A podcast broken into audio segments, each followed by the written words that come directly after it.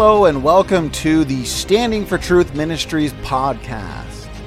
I'm your host, Donnie Bedinsky, and together we will venture on a journey to explore the truth of biblical creation. Our ministry is also available on YouTube, so please search Standing for Truth and get access to the video versions of our programs. I'm Donnie Bedinsky, and as usual, stay awesome and trust in the truth of God's Word.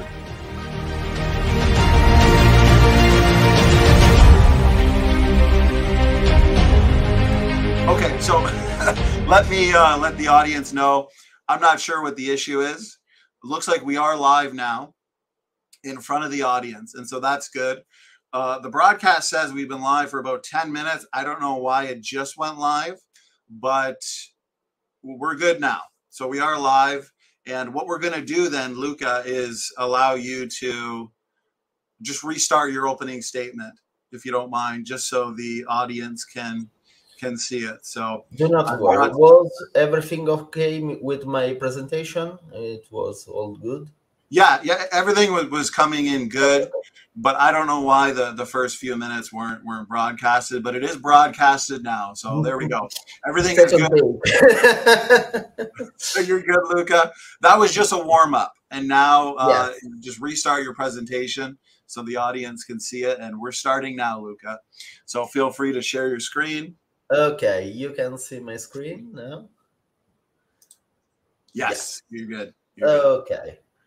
We go. So it's all life related. I say yes, of course. And as I said before, we will play a little game tonight. Not for too long, only for a little bit. It's a very long game if you play it all, but you all know the game. One is not like the other. So we will see what's the intruder in those set of pictures. Let's start with the first one. So you can see those organisms. One is not like the others. So what is the intruder here? Let's see. Virus, bacteria, animal cell, or plant cell? Which is what? So let's see.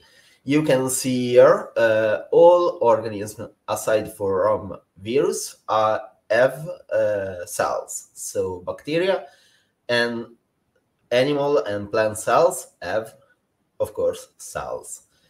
So one is not like the other. It's not like the other. Slide number 2. One is not like the other. You can see there the same picture aside from one that's new. Let's see what is what. Fungi, cells, animal cells, plant cells, and bacteria. One is not like the other. Which one? So all those cells are more complex than the bacteria. They do have a nucleus. They do have, and we will see that later, a different kind of DNA. So one is not like the other. The one that's not an eukaryotic cell. So the bacteria is not like the other. So, third slide. One is not like the other. Now we have more recognizable organisms. So, what we have here? Plants, animals, fungi, and protists. One is not like the other. Which one? So, I'll say protists are not like the other. Why? Because they are made by only one cell. Everything else is multicellular. Yeah. And the last one. One is not like the other. You can see there a cicada, a mammal, a nematode, and a plant. One is not like the other. Which one? Well, I'll say the plant. Why? All the other are animals. Even though this is an insect, a mammal, and an nematode. This one. So, why I did bring up this game? Because I want to show you that it's not that far-fetched that we are all related. If we look in the right places, it's evident that we have evidence for it. You cannot say that's evidence, but for sure, it's not that absurd. And that's quite important to see that. But let's see a set of evidence, the mitochondria. Why it's important? As you see, mitochondria, a mitochondrion, singular, mitochondria is plural, is an organelle inside the cell. It's important because it's the power plant of the cell. Why I think it's evidence for evolution? Well, we have some reason for it. We are two hypotheses for the origin of the mitochondria: the endosymbiotic theory and the autogenous theory. So the first one is the one that we will see, the more widely accepted theory. It's just an hypothesis right now. And autogenous theory, it's the hypothesis that the mitochondria came from itself. Basically, the cell was the one creating the mitochondria. But we have quite some evidence for the endosymbiotic theory. What's that? This theory states that the mitochondria was once a bacteria, and it was eaten, basically, by our ancestor, and it became, in due time, what is now. What kind of evidence we have for it? We have a lot. Sorry for the wall of text. Oh, sorry. Okay. What kind of evidence we have for that? Well, mitochondria use a kind of division that are used only by bacteria. If we remove mitochondria or chloroplasts, the cell cannot produce more. The proteins in the wall of the mitochondria are basically the same of bacteria. So that's quite evidence. And also DNA is different from our DNA, and we will see that in a minute. There are evidence for in the genome for a relationship between our mitochondria and some kind of bacteria, and they use a particular compound, amino acid, used by bacteria. All those evidence are definite proof for that? No. And that's quite something. Just think about it. What I've shown to you is not even a theory, and we have so much evidence. So why it's important and what's the difference? Look at that. That's the DNA of a mitochondria, and you can see that that's a singular basically a ring of DNA, a double helix, and that's just it. The double helix DNA, and it form a ring. It's a very simple structure, and you can find it in our body, just in the mitochondria. And here you can see how it's made. It's a very simple structure. And you found this kind of structure just in bacteria, basically. And in our nucleus, what kind of DNA you can find? That's chromatin, and that's completely different. Here you can see the structure, and it's wrapped in around those proteins. And why it's important? Because you can store the DNA in a smaller place. You can do it in a more compact way. Basically, that's what are chromosomes, compacted DNA. The one in the mitochondria cannot do that. So it's quite relevant that we have two different kinds of DNA. And the one more similar to a bacteria is inside mitochondria. That's quite something. So those were my evidence. I thank you for anything. If you have questions, of course, this is my mail, my YouTube channel, my very small YouTube channel. And thank you for watching. Okay, Luca, appreciate that. Also, thank you. Sorry. Oh, okay. We're good. Appreciate your as well. Okay, and, we are good. Redoing some of that opening statement, but we've gotten the audience to tell us everything is good, video is good, audio is good. So, Kat, we are going to hand it over to you, brother, for 10 minutes. Whenever you're ready, the floor is yours.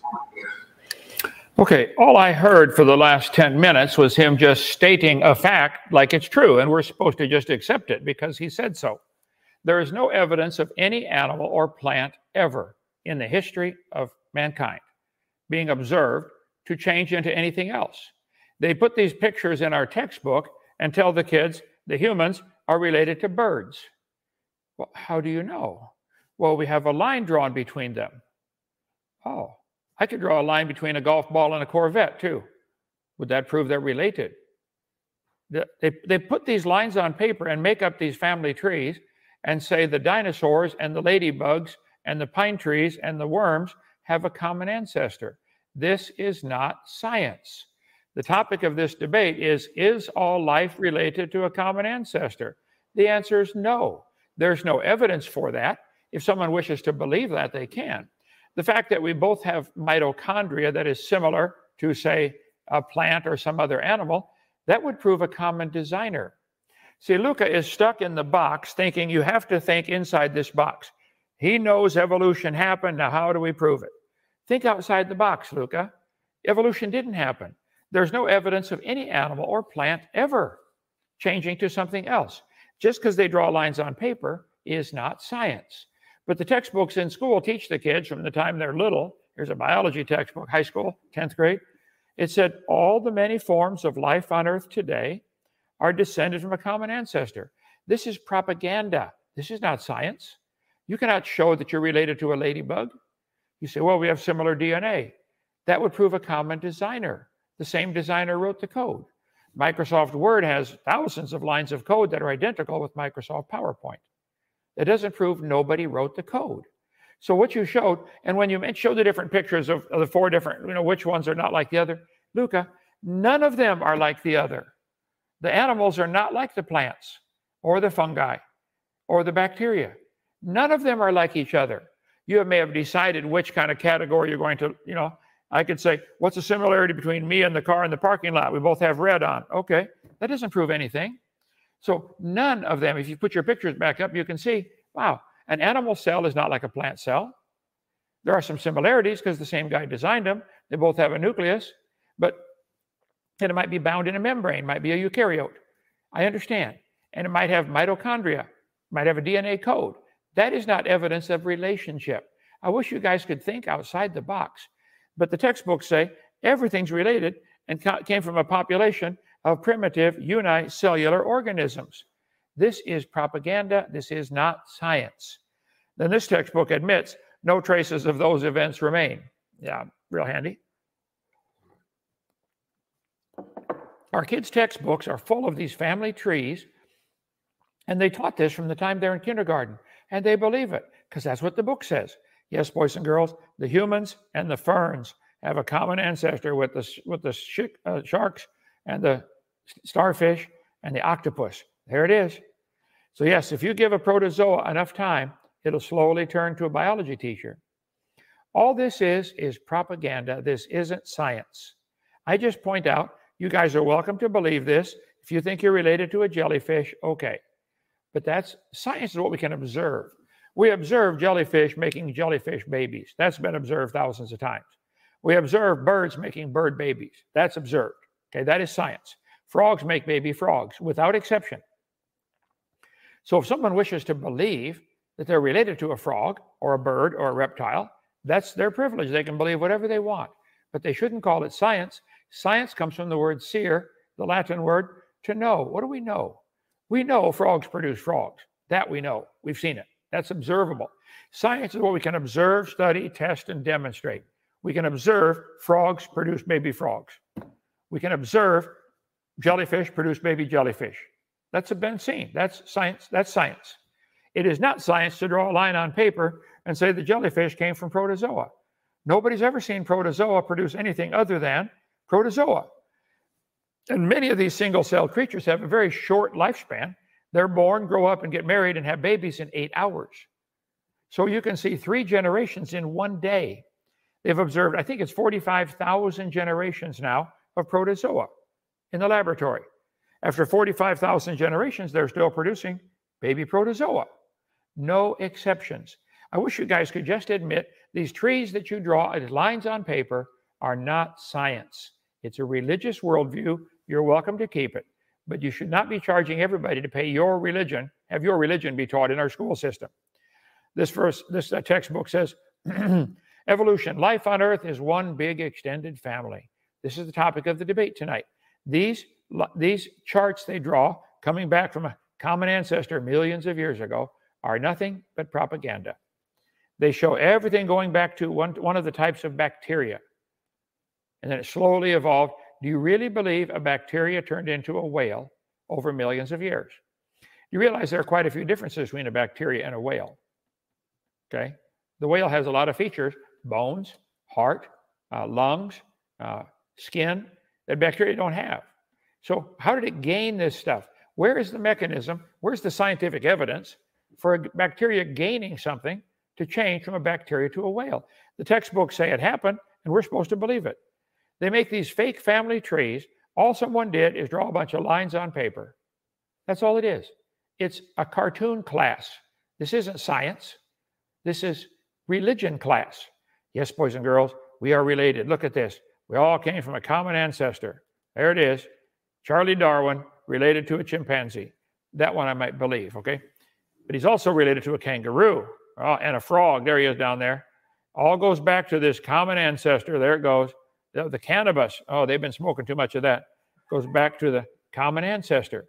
All they're doing is drawing lines on paper, saying the snail is related, goes back to the same ancestor as everything. I wish you guys could just admit we have a religious worldview. We believe it happened, but we don't observe it. Okay, then you should keep your religion at home and teach it to anybody that wants to come to your church and listen to it. I don't charge everybody to listen to my teaching, what I believe on religion. They can come if they want, or don't, turn it off if they don't like it. But you guys want to require that all the kids in public schools, I know it's 2 in the morning over there, Luca, thank you for staying up so late, but I know you're in Italy. I know it's just sad that this is called science. How it ended up in science class, I don't know, but it did. Over the last 150 years, those who believe in this religion have been very good at promoting their religion at taxpayer expense. They have taken over the school system. I agree, they won that battle. It doesn't mean it's true, though.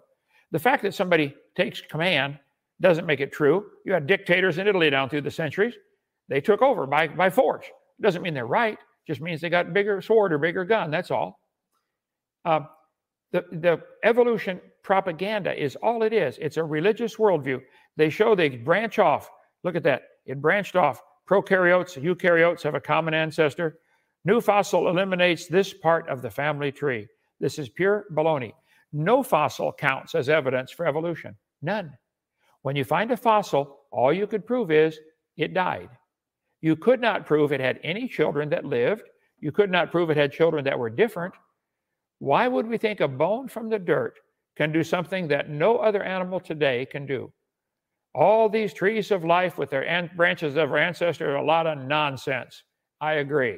Mary Leakey finally admitted the truth. Praise God. You are a primate, this textbook says. I'm sorry, I am not, okay? I'm a human being made in God's image. The apes, the primates, the monkeys, orangutans, bonobos are all very different. Different from each other and certainly different from humans. Now, if you wish to believe their common ancestor with those, believe whatever you want, but stop calling it science. They put these charts in our textbook. Look at this, a family portrait.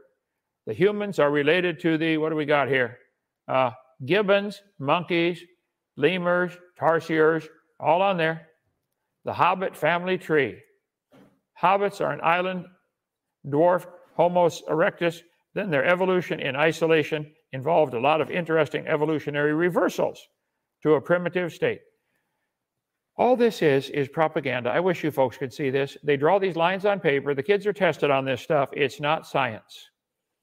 Luca, last universal common ancestor. That's your name, your middle name anyway, Luca.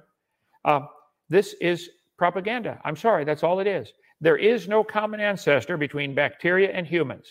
There's a common designer, but all we've observed are bacteria make baby bacteria. That's all anybody has seen. All this, these family trees are a lot of nonsense. Mary Leakey admitted it. That's evolution is not science. It's not the evidence. There's no evidence for it. So show the evidence tonight, Luca. Your turn. Okay, Dr. Dino, thank you so much for that 10-minute opening statement. Luca and Kent, that concludes your opening statements. And so what we're going to do now is take each point made in your specific opening, Luca, and we are just going to engage them one by one. And so, Luca, let me hand it over to you since Kent just ended with his opening statement. Pick whatever argument you'd like to start with, and we'll go from there. Yes, the first one with one is not like the other. It was not evidence for evolution, and I can agree with that. My point was a little bit different. I want to show that it's not that incredible to pair up organism like that. If you think about bacteria and us, we both have a cell. That's something. It's something that we do not have with the viruses and other organisms that do not have a cell are quite peculiar too. We have life that does not have a cell. That's something. And we can then go up a little bit and see that we have all different kind of life. Like we have a cell, yes, but we have different kind of cells. Both us, plants and fungi, we have the same kind of cell. We have a cell with a nucleus, with a kind of DNA that's different from bacterial one.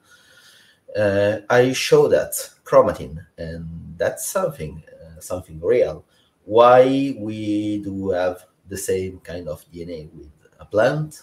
Why we do not have something different? Because it's not like we just have only one kind of DNA. It's not like that other nucleic acids do not exist. They do. So why we have the same of a plant or a fungi? Does not make sense if we are made to be special. Luca, and just to reiterate your question to Kent to make sure that I understand the audience, are you asking Kent, why do we share similar DNA with plants and fungi?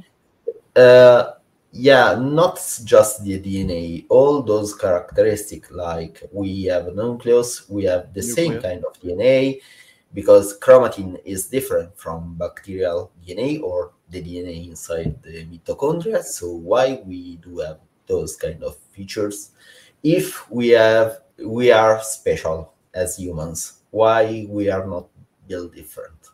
Okay, appreciate it. Kent, we'll hand it over to you. Go ahead. Yeah, Donnie, if you could, let's limit it to one topic at a time. You covered about 8 topics there in a row, and I don't have time to write them all down, let alone talk about all of them. So why are we similar in DNA structure to other creatures? As I said, that would not prove a common ancestor. That would be just as much evidence for a common designer. I think you'll find a lot of the cars made in Italy have similarities. They probably have headlights in the front and taillights in the back. Does that prove they evolved from each other? Or that's a good design. It's a good design to have the headlights in the front. It's a good design to have a roof on your car. That's a good design. Have seats in there where you can sit down. It's a good design. It's a good idea. It works, okay? So you're assuming something totally crazy. What you're saying is correct. You're saying that there are similarities. I agree.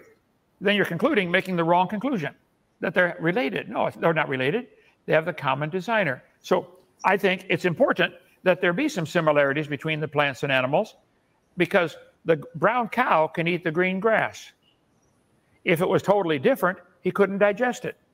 The fact that the brown cow can eat the green grass and give the white milk and churn it and make the yellow butter, and I eat it and get the blonde hair, that's a pretty cool design.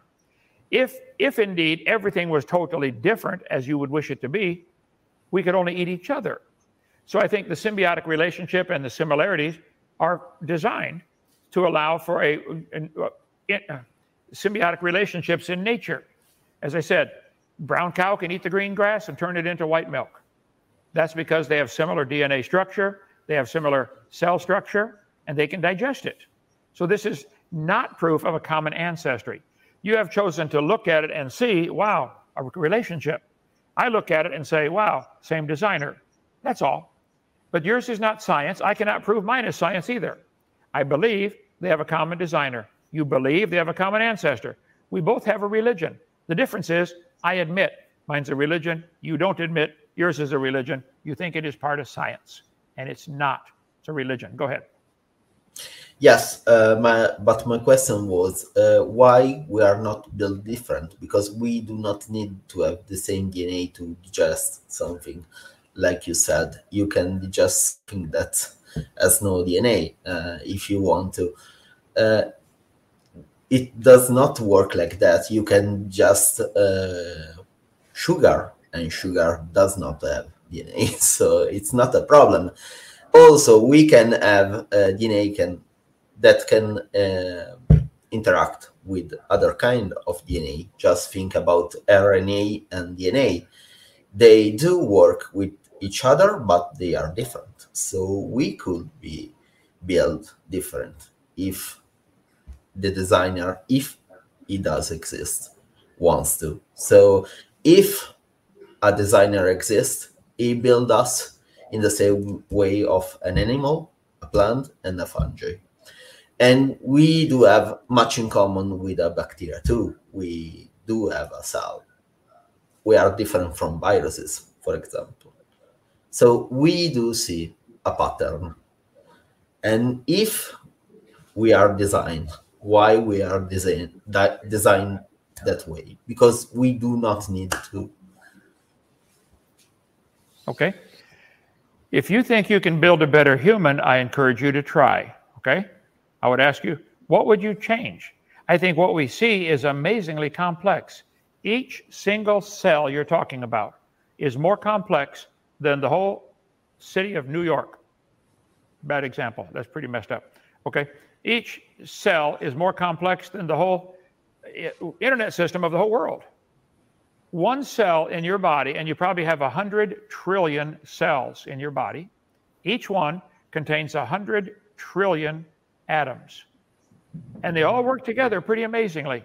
When the cells get ready to die, they reproduce themselves, die, and now there's another one ready to take its place. The cell reproduction by mitosis or meiosis, it works amazingly well. How would you design it better? Would you want 3 arms? Now where are you going to find a shirt? Nobody makes shirts with 3 sleeves. So I think I look at this and say, I think the design is wonderful, especially when you consider we are a copy off of our parents. who are a copy off of their parents. If you take a computer, put a memory stick in your computer and copy any program to that device, then copy the copy, and then copy the copy of the copy. They say after, what is it, Randall, 24 generations, it's unreadable, it's illegible. After 24 generations, it doesn't work. It won't work at all. We are way more than 24 generations away from Adam. But you want to be thousands of generations away from a monkey or a chimpanzee of some kind. And I just say, look, that's not science. That's all. I just keep saying, you guys believe this stuff, but it's not evidenced by real observable evidence. You can claim you're related to a monkey. But see, what you're talking about here, why are we not built different? I like it just like it is. Anybody else? What's wrong with the way we're built? The fact that we have similar cell structure to other animals, it works. It's a good design. I bet a lot of cars in Italy have 4 tires touching the ground and they're round. It's a good design that works. So it's a good design to have a nucleus in the cell, the brain of the cell, which has the DNA, which is more complex than any computer code ever written by man. The DNA from one cell of your body is more complex than your entire computer you're working on. And you think it happened by chance. Nobody designed it. I don't understand. Whoever taught you that, you should go smack them and get your money back. Okay, go ahead. Yes, I remain on my points because still, what we can do better? Well, a lot. Give us chloroplast, the ability to produce our own food just with sun and air. That would be awesome. Give us mitochondria with our same kind of DNA. I cannot transmit my mitochondrial DNA. Does that DNA is that with me? I cannot pass down that DNA to my son. I will not have a son. I do not have a wife right now, but even if I had, I could not pass down those genes because I simply cannot, and that's a problem. Why we cannot not do that does not make sense unless we have something like evolution. Evolution is not a perfect mechanism, and so we are not perfect. We have a lot of strange things inside our bodies, and that totally makes sense. We are not perfect, not at all, and there are a few problems with that. And also, if we are special, why we cannot find evidence for that? Because we have the same characteristic of all other organisms. We have something different. Of course, we are more smart. We have our kind of strong suits, but we are still animals de facto. So why is that if we are special? Because we could be special. There are ways to do it, but we are not. We do have the same DNA, chromatin, and that's different from our mitochondria. Why? Why do not use chromatin inside a mitochondria? That's quite something. And it's not fiction. It's not something I'm not making it up. We can see that right now. We can compare the genome of the mitochondria to his ancestor right now, and that's science. It's not like I'm doing things just like that. Okay, you said we are not perfect. I would agree, I have aches and pains, but remember, you and I are copies hundreds of generations later from the original. The original, I think, was perfect. Man has chosen to rebel against God and sin, and we have broken his laws. Therefore, we have aches and pains and problems. But God promised in his word, he will fix that one day. He will give us new bodies and take us to heaven if you've been born again into God's family. So that's what I did 54 years ago. I asked him to save me and forgive me, and I've got a promise of eternal life. I don't think you have that promise. I wish you did. But so the fact that we're not perfect Therefore, nobody made us. I think there are lots of examples down through history where people have made things that are not perfect, but they were still made. Some things are designed, and something they're poorly designed. It doesn't, bad design does not mean no designer. Darwin thought that the eyeball might be poorly designed. It's incredibly complex. He said, well, your argument, you're saying God wouldn't have done it this way, therefore it must have evolved. That's a silly argument for evolution. That's, we're talking about a copy off a copy off a copy. Here's a pretty poor design, stairs that lead to nowhere. Here's a poor design, washing machine into the bathroom. There's a poor design. You want to go potty on one of those, sitting 2 inches away from somebody? I don't think so. That's a poor design, but it's still designed. First of all, I don't think we're poorly designed. However, even if we were, that's not evidence for evolution. You're throwing out the baby with the bathwater. Poor design is not evidence for evolution. I think we're amazingly designed. And I think that you said we are still animals. You may choose to believe that if you'd like. But see, man is making these classification systems. And it's some man putting man in with other animals. The animals don't want us. They don't think we're part of them. I've said many times on our farm here at Dinosaur Adventureland in Alabama, if you turn all the animals loose, they'll find the one that they want. The squirrels always look for female squirrels. They don't even consider looking at the cow or the donkey or the mule. All they want is another squirrel. They know what the same kind is. The Bible says they will always bring forth after their kind. That's all anybody's ever seen. And if you can't marvel at the amazing design, I feel sorry for you. You're missing out on knowing the creator of the universe, who would like to be your friend and savior, and he is mine. Okay, so I think your argument that we are not perfect, therefore we evolved, doesn't hold any weight at all. The fact that we are copies off of copies off of copies off of copies off of copies and not perfect is perfectly understandable. If the original copy was perfect, 5,000 generations later, it's going to be messed up a little bit. But it still works pretty good. I like it. Go ahead. Yes, my point is a little bit different. My first point was that it's not that absurd that we are related to plants and fungi. Because if we look at the cellular level, we are similar enough to see those similarities. We have much more in common with a plant than a bacteria, a lot more in common. When we did discuss a couple of times more, and you said in one of these debates that a bacteria is still a bacteria, but if we look at bacteria, we have an entire kingdom of bacteria. So it's like saying that we are animals, the same amount of difference. If we look bacteria and us, we are quite different. So we have more in common with a plant than a bacteria. And we can go much, much closer. If we look at a cow, we are much more similar to a cow than a bacteria, than a spider, for example. A spider is still an animal, but it does not have bones. We do have bones, like fish, like a lot of other organisms, but not spider and insects.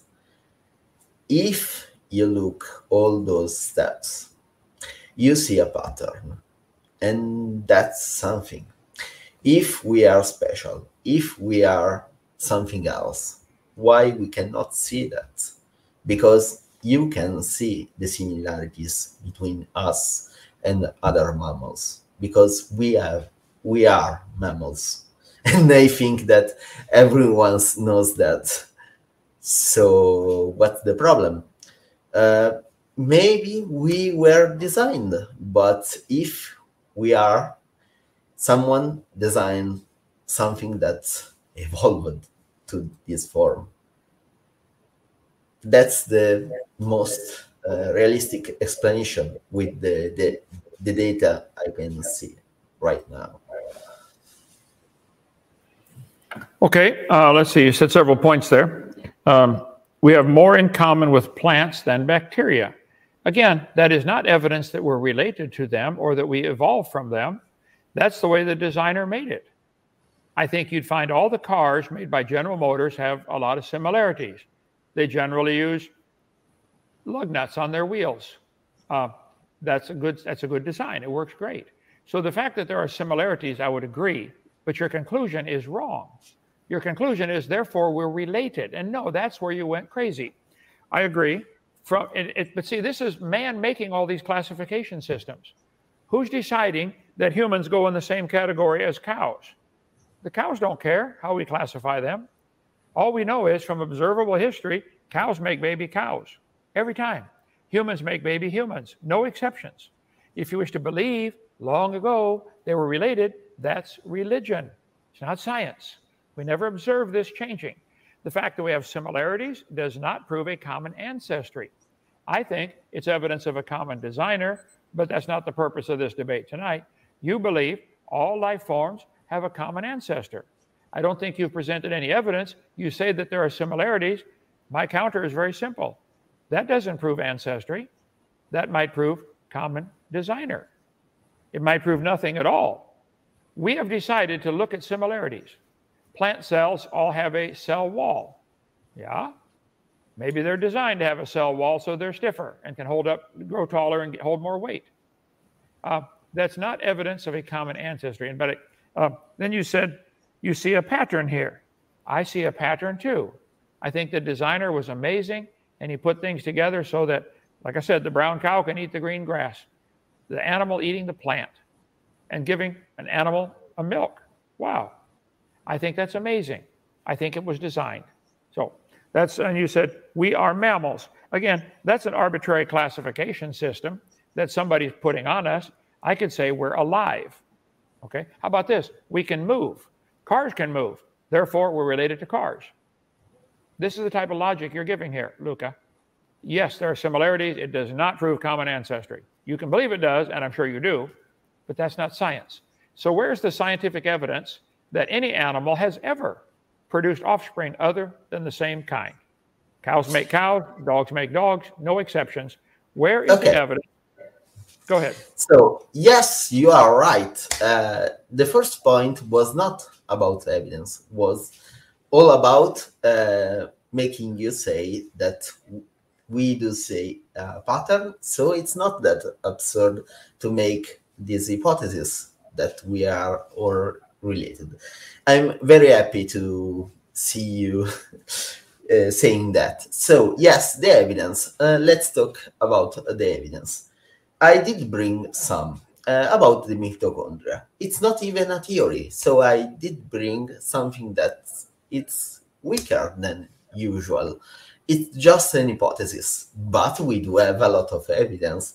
So what are those evidence? We have organelles inside our cells, and those structures have something interesting in them.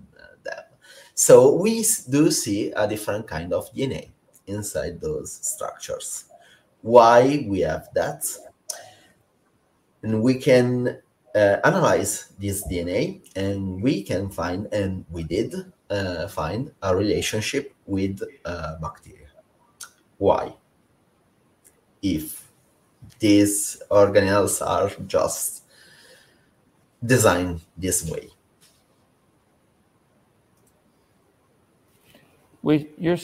Am I unmuted? Okay. Yep. You're saying we find a relationship between us and bacteria, and why is it designed that way? You are choosing to see a relationship. I don't think the bacteria want us.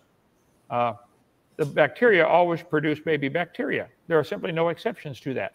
And you're seeing similarities. We both have a nucleus in the cell. We both have DNA. Again, that's an amazing design. I think you'd find a lot of the calculator watches and computers and cell phones all have computer code in there. Does that prove a relationship, or does that prove a common designer is making those things? Okay, I look at it and say, wow, that's a good design. It works. Computer code, binary code. But if you look at the cell and the DNA in your body, it's quaternary code. CATG, not just zeros and ones. It's millions of times more complex than the cells in your body or in the plant or the bacteria. So I'm sorry, you are choosing to believe that it shows a relationship. I have to disagree. You can believe that if you want, but that's, you didn't show proof that that's how it is.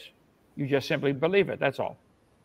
But my point is why we do not have chromatin inside those structures, why we do have ring DNA, that's basically bacterial DNA, why we do have that inside our cells. We do not need to. We could have just chromatin.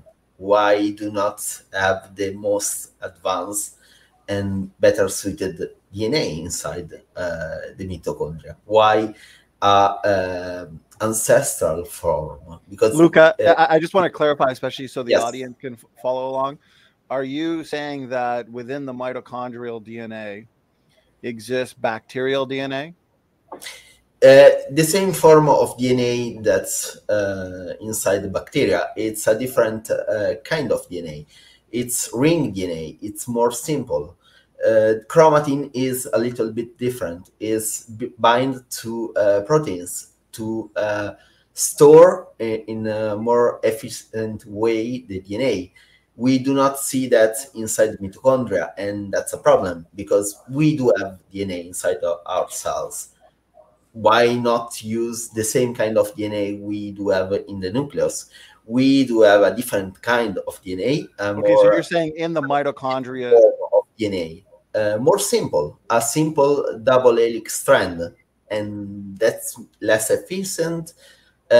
We can see the relationship because we did look for that with the mitochondria and another bacteria that still exists in today. So we do have evidence for relationship at the genetic level. Why we do see that? Because it's not needed to have something like that. Okay, Kent, if you'd like to respond, go ahead. I think mankind knows about 0.1% of what can be known or will be known one day about DNA. It was just discovered in the last few hundred years, okay? We don't know all of it, but it is the most complex code in the universe. Nobody's ever seen more complex code. Each cell of your body, of humans, contains 46 chromosomes.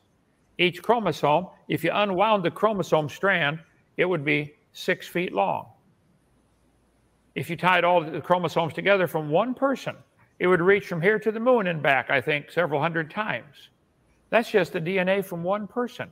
And you think that code is simple? Each rung of that ladder that's twisted around like that is carrying information. And it can repair itself. Our computers can't do that. If you get a problem in your computer and one line of code is corrupted, it's gone, it's shot, it's done. You know, the DNA in the humans and in the bacteria can correct themselves. The DNA code is not simple. You said a minute ago, it was simple DNA. There is no such thing as simple DNA. It is really, really, really complex. Now, if you wish to believe all this happened by chance, you're welcome to, but that's not science. What we observe is this is way too complex to have happened by chance. It's like saying, I'm going to throw these dice down. I'm going to throw a 7 every time for 400 years and throw the dice 20 times a second and get every time, 400 years, always going to get a 7. It's not going to happen. If you say, I'm going to flip this coin, it's going to be heads every time for the next 40,000 times. I'm sorry, I don't believe you. You say DNA is simple. I don't believe that for a second. I think DNA is so complex, it had to have an amazing, really smart, and fortunately loving designer. So I'm sorry you were taught that, and I'm sorry you're teaching it to others, but it's not science, Luca. We do not need certain things, you said. I don't think we know what we need and don't. For years, they said the human body has 137 vestigial structures. You don't need your tonsils. You don't need your adenoids. You don't need your tailbone. You don't need your various different things. And they were nilly-willy taking things out. Now they've discovered a use for all of them. There's no such thing as a vestigial structure. But if there was, that's the opposite of evolution. That's losing. Where's the evidence of a nascent structure, of us gaining something? There isn't any. There's no evidence of DNA gaining. DNA is incredibly complex. And you're thinking it happened by chance.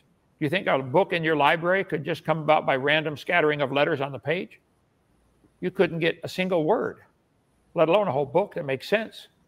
So I'm sorry, you make these statements like it's just so, and you call DNA simple, like, well, Luca said it's simple, so it must be. No, it's not simple, okay?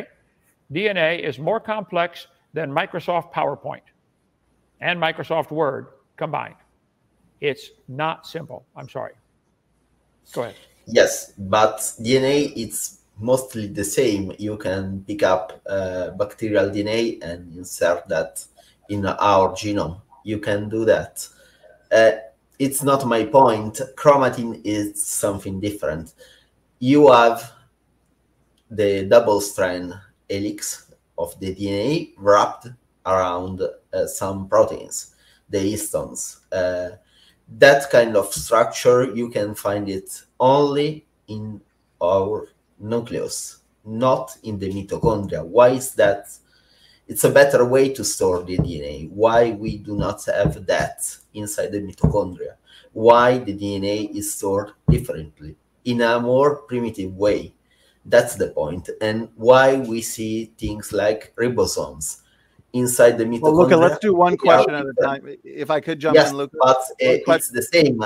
There are some structures inside the mitochondria that are different, and they are more similar to bacteria. So it's not like I'm bringing up more points. Right. It's the same point. There are structures inside the mitochondria. Basically, they are the same of bacterial cells, and why we have that inside our cells. Okay, so if I could reiterate, just so we're all on the same page, you're looking to the nuclear DNA compartment, the mitochondrial DNA compartment, and you're asking Kent, why don't both compartments store DNA in the exact same way? Yes, because one is better. Chromatin is better because you can store in... the chromosomes. You can have chromosomes only with chromatin. You can okay, so you think in the nuclear DNA compartment, the DNA it's not a thing. We do know that. I show it inside the. Okay, let's hand it over. Look, I think we're on the same page. No worries. Yes. Okay, Kent, go ahead if you would like to respond to that. Go ahead. Well, if he doesn't like the way the DNA is storing information, make a better one. Can you make one? Can you make one cell? Can all the scientists in the world make a single cell, like a skin cell? No. All the scientists in the world can't make one cell.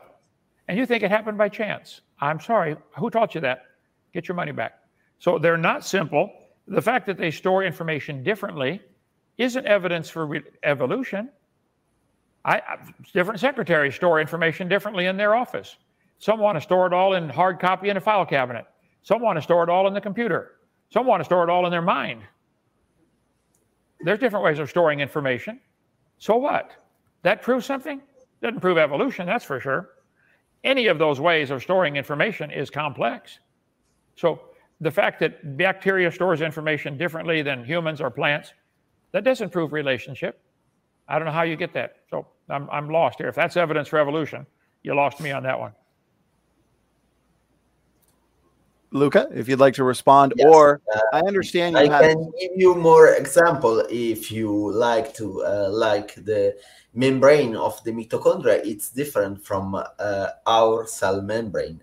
It's more similar to bacterial membrane.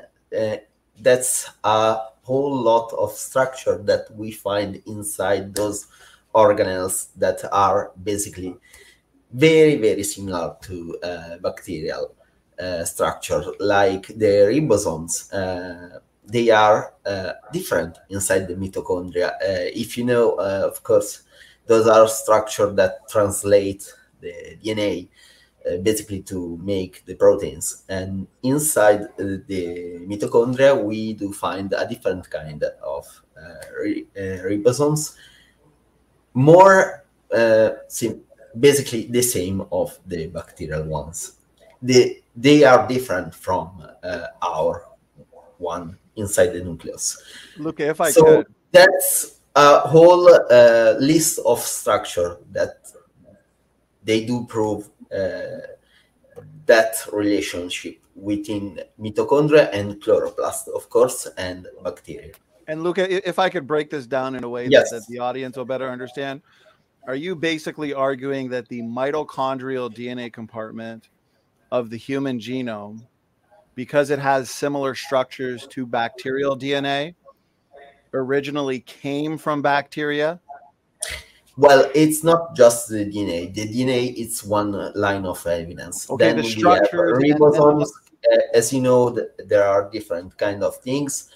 We have the cell membrane. I'm just going to stop you right there, Luca, because I just want you. All of those things. It's not just the DNA. All right, but I want you to make the audience. I want you to make it understandable to the audience. Why is this evidence for evolution? You're saying that the mitochondrial DNA, everything about it, the structures, the organelles, it originated from a bacteria. Is that your position?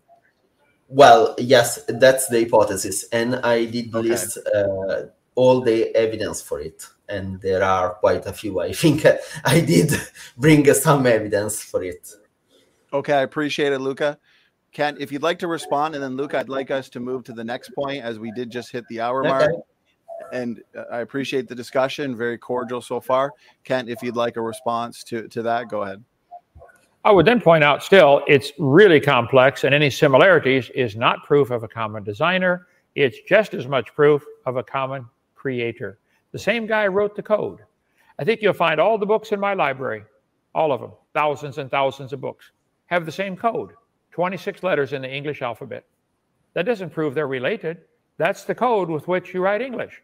God chose to write life forms with a code called DNA. So if there are similarities, it's not proof of a common ancestry. How, why you can't see that, I don't know, but it's not. I think it's evidence of a common designer. Same guy wrote the code. The code is way more complex than any library in the world. And so it doesn't happen by chance. I don't know how you can believe that it happened by chance, but if you want to, okay. I just point out that's not science. That's a religion. You believe they're related. So you're supposed to show evidence tonight why all life forms have a common ancestor. The evidence you've shown, the similarities or differences in DNA and mitochondria and ribosomes, is not proof for evolution. It's something you've chosen to believe. You drew a line on paper connecting them. I don't like to erase that line, please. They're not connected. Go ahead. Okay, so what kind of evidence would you accept for this kind of mechanism? So if you... if I need to bring evidence for the relationship between mitochondria and bacteria, what kind of evidence would you accept? Okay, science comes from the Latin word scire. It means to know. What do we know? Knowledge gained by observations, experiments to describe and explain the world around us, okay? I would like to see some science to show any bacteria ever producing a non-bacteria. Bacteria have been having babies for a long time. All they make are baby bacteria.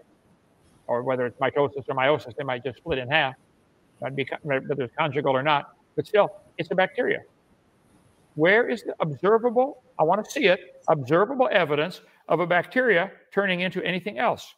Your charts in school, in the textbooks, show these family trees. Where is the evidence for these trees?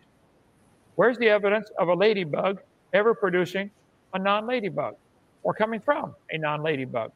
I'm just saying there is no evidence. Real science is what we can observe, not theoretical. Show me the observation of a DNA forming itself or of a bacteria producing something non-bacteria.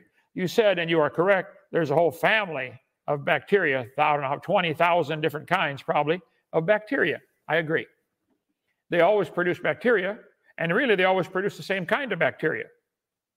I don't know the names of all 20,000 of them, but there's a lot of them. All we've seen is with science, what we can observe, we observe bacteria make more bacteria. Nobody's ever seen anything other than that. So what evidence would I accept? You show me a bacteria turning slowly over millions of years or millions of generations into a whale or anything else other than a bacteria. That would be science. It's never been demonstrated. It's only believed by faith. It's a religion. That's all it is. Yes, I did bring in one of our debates. I cannot remember what debate, and I'm operating on a new PC, so that's kind of a problem. But I did show you an example of endosymbiosis. So we do have an example in real life of endosymbiosis. So we do know that that process that I described is real, that can happen, and I show you why we think that happened to the mitochondria. And all the line of evidence that I showed to you tonight, and they are quite a few, they are not even enough to be considered a theory, just to understand how much evidence you need to call something a theory. So yeah, I did show that. I did show in previous debates some evidence for organisms that change in a quite relevant way. So I did that, at least I tried. And I did bring evidence that we can see right now and test right now. Luca, again, and before Kent responds, let me just reiterate this a little bit. I do want the audience to follow. By endosymbiosis, are you arguing that the mitochondrial DNA is essentially an example of an ancient bacteria or bacterial DNA that is existing inside us? Yes. As I said, we do have genetic evidence for the relationship. We do have a bunch of structures that are basically the same of bacterial ones, and that's something interesting. You will agree on that. Okay, so because of the similarities in the mitochondrial DNA within us to bacterial DNA, you are saying that this is an example of endosymbiosis, that basically the mitochondrial DNA is the result of an ancient bacteria? As I said, it's not just the DNA. We have a bunch of evidence. We do have an example in nature. If you remember the salamander, the eggs can do photosynthesis. So that's the example of endosymbiosis. Okay, so that's the specific real life. Then DNA. Okay, I'm just going to mute you. I'm going to have you both muted. I want us to all get back on track. I think the points have been established. I want to give Kent the opportunity to respond to that if he'd like to, Luca. And then I know on your slides, you had a couple slides where you had pictures. One is not like the other. I know you wanted to make sure that you got those points in there before we wind it down and get some audience questions. So let's allow Kent to respond. And then if you'd like to transition to those images, Luca, before we wind it down, we can do that as well. Kent, floor is yours, brother. Well, I stand my ground. There are similarities between us and all life forms because we have the same designer. How many different types of programs, Randall, how many programs does Microsoft produce? A bunch. Microsoft Word, Microsoft PowerPoint. I'd be willing to bet $5 that they have lots of similarities in those programs. I think if I'm working in Microsoft Word and I click spell check, it takes me to the same dictionary with millions of lines of code that if I'm working in PowerPoint and click spell check. They both go to the same millions of lines of code, same dictionary. What does that prove? The same guys are writing the code. They're not going to rewrite the code every time. So God chose to write all life forms with an amazing code, a 4-bit code instead of 2. Not just zeros and ones, it's 4. It's thousands of times more complex than any computer ever, code ever written by man. I just quickly Googled here, how many kinds of bacteria are there? Earth might be home to 1 trillion species of microbes. Different types of bacterial classification, more complex than one based on basic factors. There are differences in the bacteria. So what? There are differences in the cars too. How many different varieties of Fiat are there? I don't know. Bunch. How many different varieties of Chevy? A whole bunch. Same guys are writing them. So what you're sharing is interesting information that is not evidence for evolution. It's showing clearly, I think, to the audience that you want to believe is related, but it doesn't show a relationship. it shows it could just as much be a common designer. So I think you're imagining that it happened. It's not science. Go ahead. Yes, I just try my best to bring evidence, so a real-time one, things that we can observe right now. Also, yes, bacteria, it's not a family, it's an entire kingdom. To be clear, Animalia, animals are an entire kingdom. We are talking about something that huge. So a bacteria that's still a bacteria. It's the same to say that a cicada and us, we are the same thing. It's quite huge. So yeah, that were my points. If you want to say something to me, more than happy to answer. Okay, so Luca, those were your main points you were saying. I was under the assumption you wanted to go over those few pictures with Kent. Yes, if you want to. Yes. Well, why don't we do that real quick in the last 2 minutes, and then we're going to transition into some audio. I have to show my slides. Sure, if you'd like to pull them up, Luca. Yes, more than willing to. So, yes. And to the audience, endosymbiosis and this theory or hypothesis as to how the mitochondrial DNA compartment came about. It's a technical issue. It's a complicated one. And so as moderator, all I was doing was reiterating Luca's points to help them be conveyed to the audience in hopefully an understandable way. Okay. And so, okay, Luca, go ahead if you'd like to ask Kent a couple questions on that before we move into audience. On the first one, let's see. Look at that. Kent, as you see, those are animal and plant cells. As you see, they are basically the same. The cell walls are a little bit different. Of course, plants, they do have a different structure because they do have different components. They are more rigid, a little bit bigger, but if you look at the cell, basically it's the same. They do have a nucleus, they do have basically the same organelles. The only different things are chloroplasts. So we can agree on that. As I answered earlier on this slide you showed, all four of those are different. You can decide to classify them how you want. I could say the virus and the plant cell both are green. Wow, that puts them together. How are you making this division? We have decided that a virus is not considered alive. Some scientists have decided that. Okay, I don't think the virus. How can do that? Well, it's simple. Here you have DNA floating inside the cell. Here you have a nucleus. Here you have a nucleus. The same kind of structure you can see here and that. They are basically the same. We do have chloroplasts. Those are a little bit different, but the mitochondria are the same, basically, the same structure. Golgi apparatus, it's the same.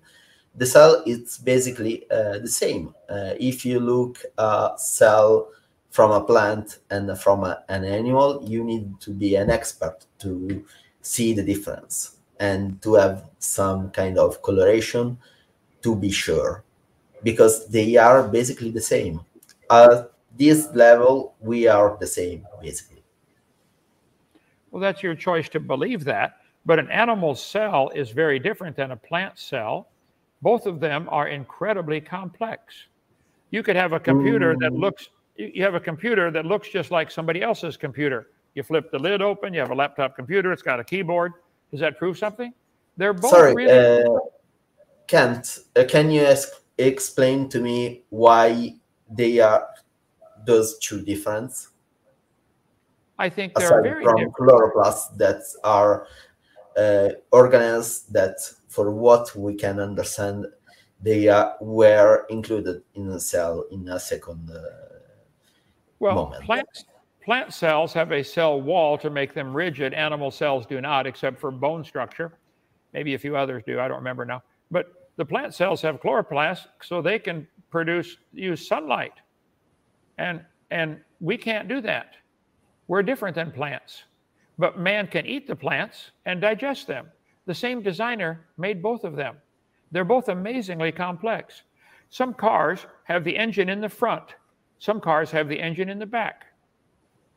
That's a good design. Either way, they've both designed, though. The only difference are chloroplasts and the cell wall. Oh, I did not say that. There are many, many more differences than that. Like what? Those are just two quick ones. The DNA code would be different in each one. Every single plant has but that's different for each organism, of course. We have a different DNA, you and I.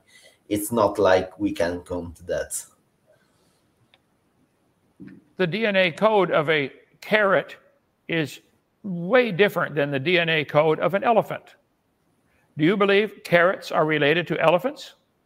Yes, and I'm showing you why, because those cells are very much alike. Of course, they do have a difference, because one is a plant and one is an animal.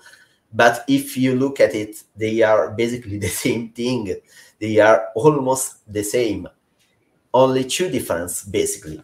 Chloroplasts, that for what we can tell, they were included in a second time.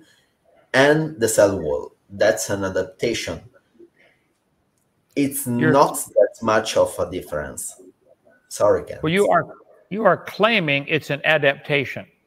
Is any other animal cell adapting to include chloroplast? Are you related to a carrot also, Luca? Yes, I did show you something like that with the salamander. It was not a chloroplast, of course, but it was something like a protochloroplast. So we have that. Yeah. You have chosen to believe that the plants adapted chloroplast. That's not science. That's a belief. You can't see this happening. Why doesn't it happen? Why don't we see it happening today? Make a chloroplast in the laboratory, and all that would prove is it takes intelligent designers to make chloroplast. The plant did give you an example right now with the salamander. I guess I didn't see it. All I see is you giving evidence of what you think are similarities. Therefore, it means common ancestor, and that's a lousy conclusion. I think it's just as much evidence of a common designer who's writing this complex code.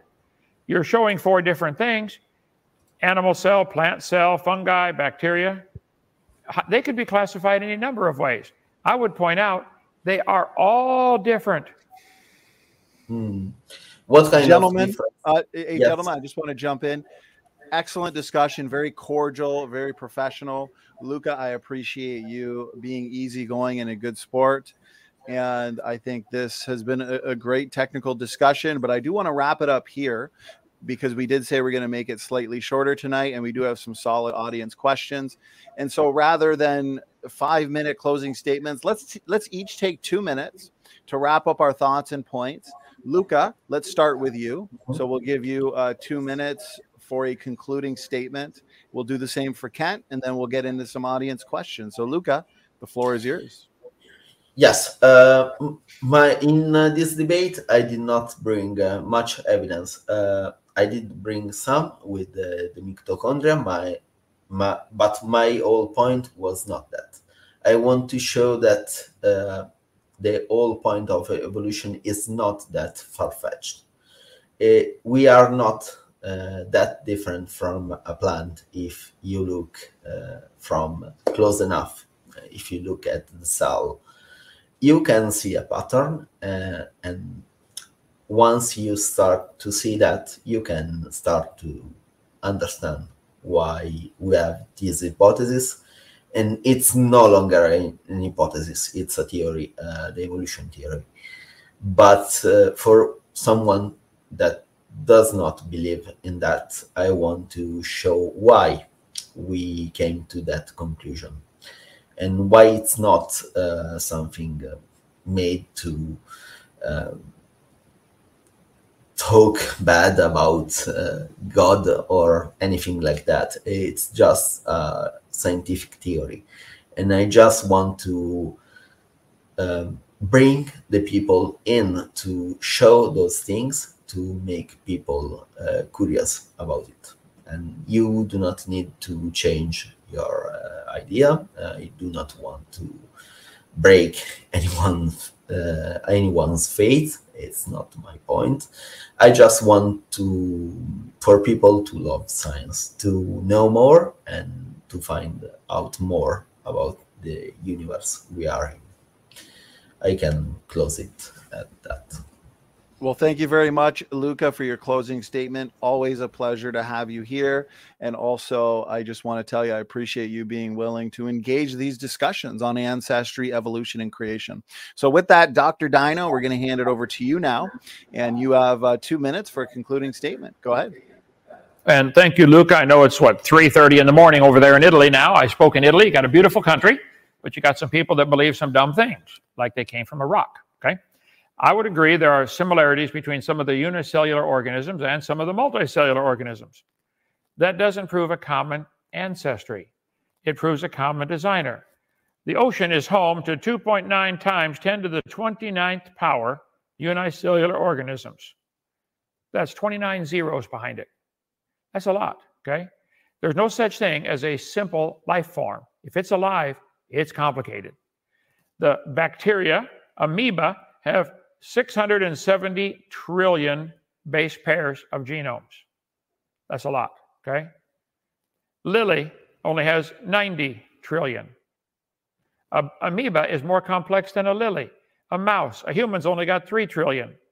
It would be simpler and easier to build a space shuttle and launch it into space than to make a single-celled organism. You've chosen to believe that these similarities prove a common ancestor. The prokaryotes and eukaryotes both have a nucleus. That's a great design. It works. I think a lot of animals have a brain to run things in their body too, until they get to college and learn evolution, then they lose that. But this is not evidence for common ancestry. I don't know how you can't see it.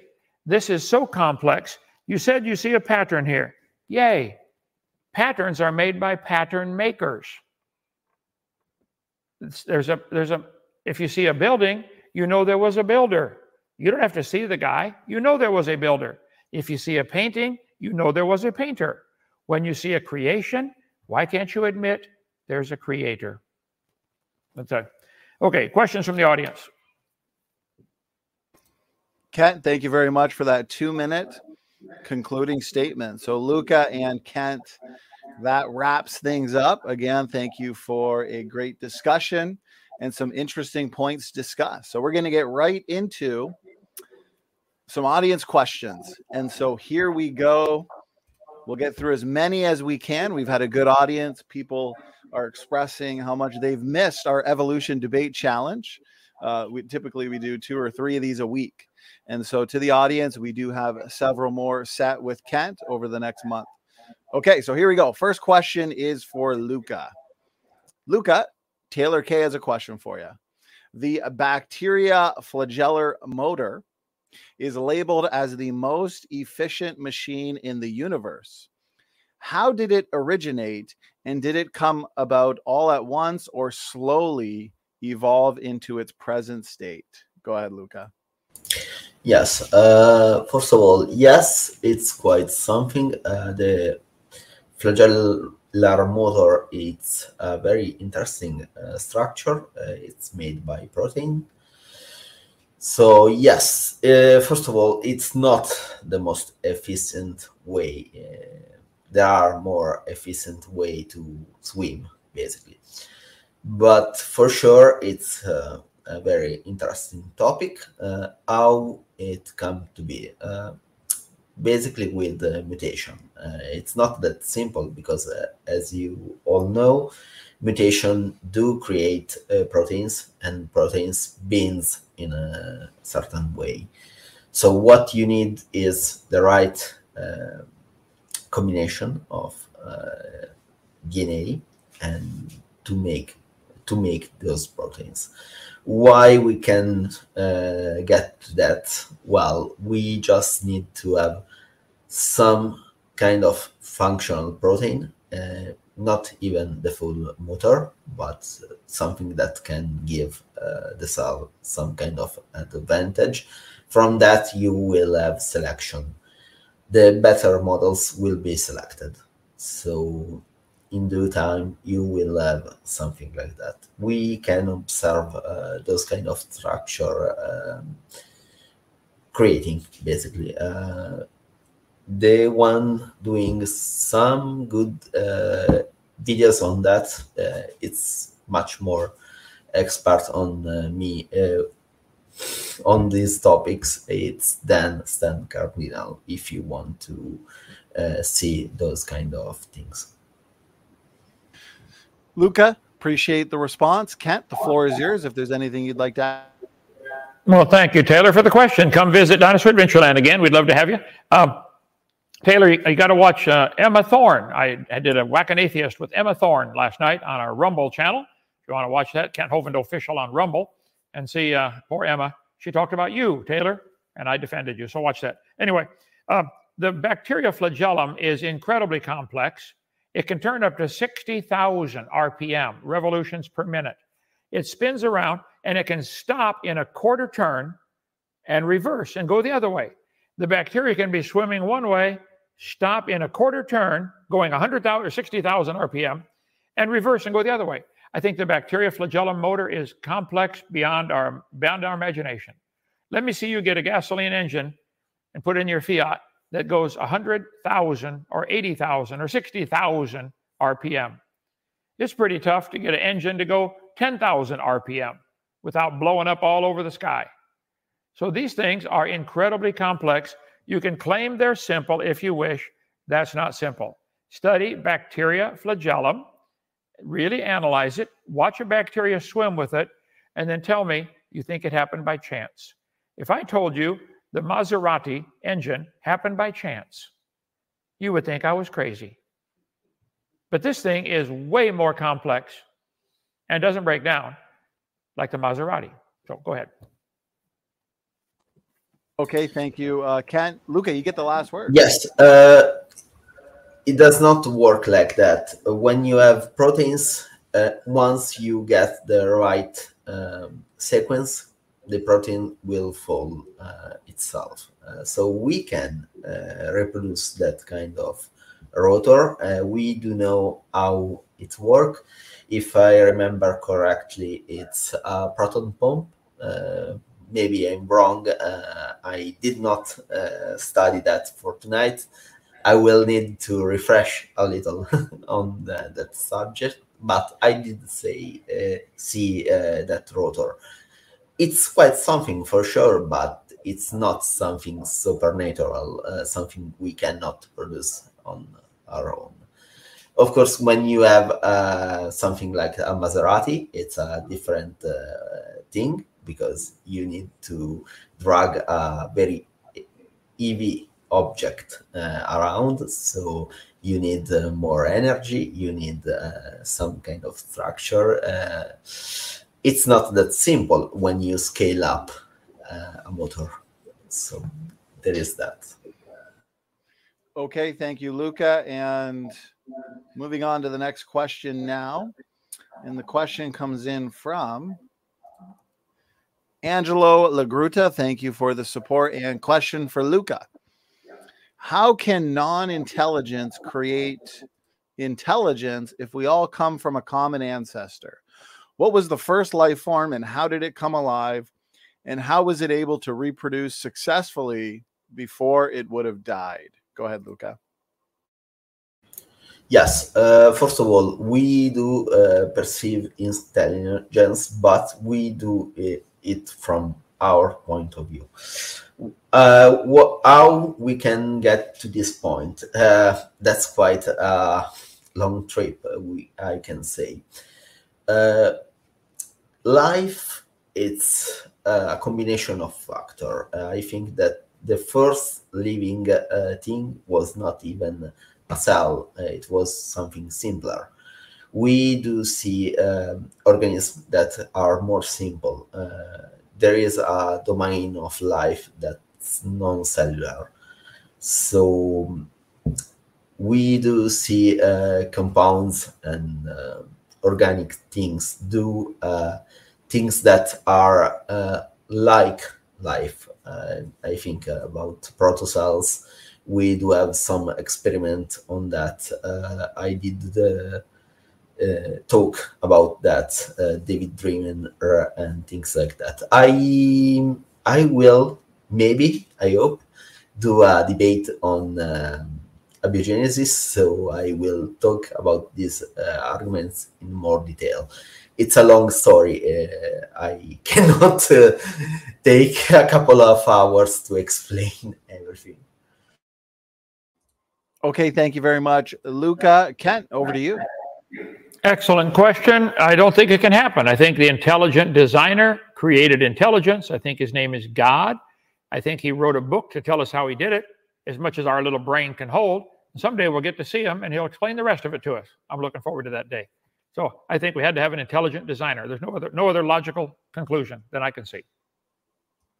Thank you, Kent. Luca, you can have a quick final word. Since yes, Angelo, I did not answer because it's quite a complex answer. As I said, the first living thing was not even a cell. It was something that was in between, not alive, not dead, like a virus. Virus, of course, they cannot exist on their own, but you think about something that do some process that are in common with life, but not all of them. It was something like that. You can get two proto cells from chemicals, and we have experiment for that. Something like that. Then selection starts, and you can have more and more complex things. I hope that's a good answer for you. Okay, thank you very much there, Luca. Next question is for Kent. Marguerite, appreciate the super chat, the support, and also for the question. So it's for you, Kent, this time. And Marguerite is asking, how do you explain why humans have common endogenous retroviral elements with other organisms? Did God insert viruses into organisms just to fool us? I don't think our modern science knows nearly enough about the design of the human body or the design of viruses to understand why. If I got into a car and said, what does this button do? The fact that I don't know what it does doesn't mean it doesn't do something. There's a lot of things about the computer I don't know. But still, it doesn't prove nobody designed it. So I think this is the argument from ignorance here. The ERVs, the human endogenous retrovirus, the fact that there are similarities or differences, again, is a designer, not a common ancestor. You wish to believe human ERVs are DNA sequenced within human. They have 8% of the human genome. Maybe they do something. On a biological level, the main difference is bacteria are free-living cells, while viruses are non-living collection of molecules that need a host to survive. Many bacteria help us, living in our gut. Similarly, not all viruses are bad. We now know there are also beneficial viruses in our gut, skin and blood, that can kill undesirable bacteria and dangerous viruses. In our oceans, there are 10 billion times more bacteria than there are stars in the universe. Laid end to end, let's see. The virus, all the world laid end to end, would stretch for 100 million light years. Microorganisms living harmlessly on and in our bodies outnumber human cells 10-to-1.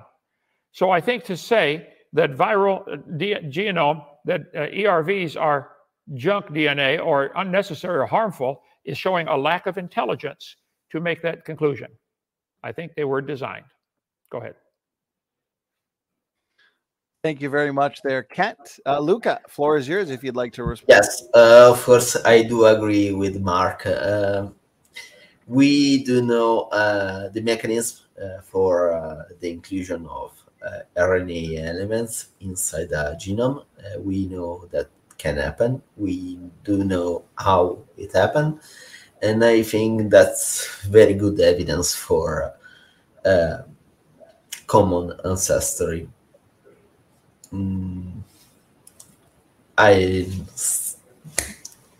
leave at that. Okay, Luca, thank you very much. Kent, you get the final word if you'd like it. The question was for you. Yeah, again, I think we are just scratching the surface of understanding the human body, the ERVs, the viruses, the bacteria. We are very complex. And I think there are things that we need that we don't know yet. For years, they had listed, I think it was 140 vestigial structures. The doctors were told, you don't need that. When a kid went into sick in the hospital for any reason, take out the tonsils. Now we know you need the tonsils. Do you need your appendix? Yeah, if it goes bad, you might have to take it out, but it's a useful organ. Everything. People say, the textbooks say the tailbone is vestigial. You don't need it anymore. There are 9 muscles that attach to the tailbone that allow you to make babies. If you think the tailbone's vestigial, I will pay to have yours removed. I'll remove it myself. I know right where it's at. I got a Swiss Army knife. I'll even clean it before I wash it, okay? So this is dumb. The fact that we don't know the function of something does not mean it doesn't have a function. I think it means we don't have the knowledge to make a guess yet. And the ERVs, I can show you clearly, are not evidence for evolution. Some of them play a key role. We simply don't know. Some of them might have gone bad. You can have all kinds of things start off good and go crazy. Your motor in your car can run great and then blow up and kill you while you're driving. So what? That doesn't prove nobody made the motor. Anyway, ERVs are not evidence for evolution at all. They're evidence for creation. Go ahead. Okay, thank you very much, Kent. Mark, thanks for the question, and moving on to the next. So great questions from the audience today. Much appreciated. So the next question comes in from Who, What, When. Thank you for the support, super chat, and question for Luca this time. So Luca, the question is up on the screen for you, and it is, you would point to similarities. What about the differences we see between animal families and the lack of time to produce them? Example, human hair and chimp fur, and why? Yes, so lack of time. First of all, we do in our model, of course, do have a lot of time. I need to know why time would not be enough for those changes, and also chimp fur, it's basically the same as our hair. It's not like it's different. We do have less hair, of course, but not even in number. They are just smaller, shorter. It's just like that. There are not much difference between those two things. So, yeah. Thank you, Luca. Kent, if there's anything you'd like to add, go ahead. Well, I think the similarities or differences are designed from the beginning. All we've ever seen is chimpanzees make baby chimpanzees. Nobody's ever seen anything other than that. So science, what we can see and observe and study and test. That's what we see. That's science. To say chimpanzees and humans are related is not science. It's a religion. I think it's a real dumb one, but you're welcome to it. Go ahead. Okay, thank you, Kent. Luca, you can have the quick last word if you'd like. Yes, I have nothing to say. Basically, we have the same kind of hair than apes. We are still apes. Not because I want to insult anyone. We have the same characteristic of apes. That's what I mean with that. Okay, thank you, Luca. And next question comes in from, let's see here. Okay, so question for Luca from Our Savior. What about dinosaurs found with flesh and tissue and blood vessels still on them after supposedly 100 million years? What are your thoughts on that, Luca? Well, it's not that simple. First of all, it's a good question because it's something interesting, but it's not like we did find flesh. We cannot cook a dinosaur stick, unless it's a bird, of course. But we did find some soft tissues, but those soft tissues are altered. It's not like it's the fresh thing. It's something different. It's soft somewhat, but it's not the original kind of tissues. They were changes. There is a lot of iron in it, if I remember correctly. So it's not that simple. It's not fresh meat, and they are very small amount of the that, and scientists are trying to find a mechanism for those kind of structures. But we need to remember that's not the same tissues of a live animal, and they are, there are very small quantities of it. Thank you, Luca. Kat, floor is yours. I think it is very sad that scientists have locked themselves into a little box. If I told you, I want you to search all over Conecuh County, Alabama, until you find Rome, Italy, you're not going to find it. It's not in Conecuh County, Alabama, okay? And they are looking for, wow, we find dinosaur bones that are soft tissue and still flexible. How can we explain this with millions of years? Stop. You're stuck in the wrong box. Get out of the millions of years box. You've already decided dinosaurs lived 100 million years ago. Now, how do we explain this soft tissue? The problem is you've already decided something stupid. They're not hundreds of millions of years old. The Bible says the scoffers at the end of time would be willingly ignorant of the creation and the flood. The flood of Noah 4,500 years ago buried lots of animals, and they're not millions of years old. They were preserved in mud. Some of them still have soft tissue. They're not hundreds of millions of years old. They're 4,500 years old. That's why. Simple. Thank you, Kent. Luca, you can have the final word. Questions for you? Yes. The point is, we do have soft tissues, but soft tissues does not mean we have dinosaur meat or anything like that. But we do have very small quantities in very well preserved bones. It's not like you can pick up a dinosaur bone and you will find soft tissue in it. It's quite hard to do. All those points are leaning to, we need to find a mechanism because it's not fully explained for what I can tell, but all the points to, sorry, an explanation. Those tissues are that old for what we can tell, and there is a reason for it. There is an explanation yet for what I can tell, no, but the evidence points that way. Okay, Luca, thank you so much. Next question comes in from Donnie's blue shirt. So I do like my blue SFT shirt. That is right. And so question is for Luca, the last universal common ancestor of this debate. Question short and sweet. Where are all these missing link fossils? Well, you need to define a missing link because you are talking about the Velociraptor with feathers, Archaeopteryx, that was that one. There are a lot of those, but you need to define what a missing link is to me to give an answer. Okay, thank you, Luca. Kat, if you'd like to add anything, go ahead.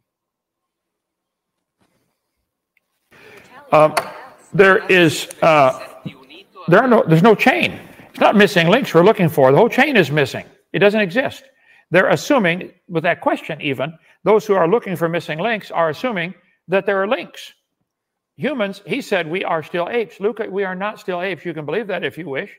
But you've got this chain going from a bacteria all the way to humans in your mind. That's not reality. Bacteria only make baby bacteria. Humans only make baby humans. There simply are no exceptions. If you wish to believe that, I'm sorry, somebody taught you that, but it's not true. The missing links, they don't exist. You can keep looking for them if you want, but quit using everybody's funds to do that. Take it out of your own pocket. Go look for all the missing links you want. Appreciate it, Kent. Luca, quick final word. Question was for you. Well, we do have a record. You can argue that's not the case, but we do. We have a bunch of organisms, and we do have organisms in between, like birds and dinosaurs. We have something like Archaeopteryx. The Velociraptor was something interesting too. It had feathers, so we have that. Microraptor is another example. We have some of those. Of course, we need to specify what a missing link is, and then I can give an answer. I gave some example for sure. Okay, Luca, thank you. And gentlemen, we are going to have to wrap it up here. So we got one final question, and it is a question for the both of you. So we'll get one response each, and then we are going to close it down for the night. So again, I appreciate the debate. And the question comes in from Mitchell. Question for both. So Luca, why don't we start with you? And the question is, why did the octopus evolve camouflage if it wasn't in danger and had to adapt millions of years ago to current? Well, adaptation does not work like that. You have mutation, and if that mutation is doing something useful for you at the moment, like it changes the color of your skin. If you live in a desert, very light sand, and you are more dark, you are more easy to find.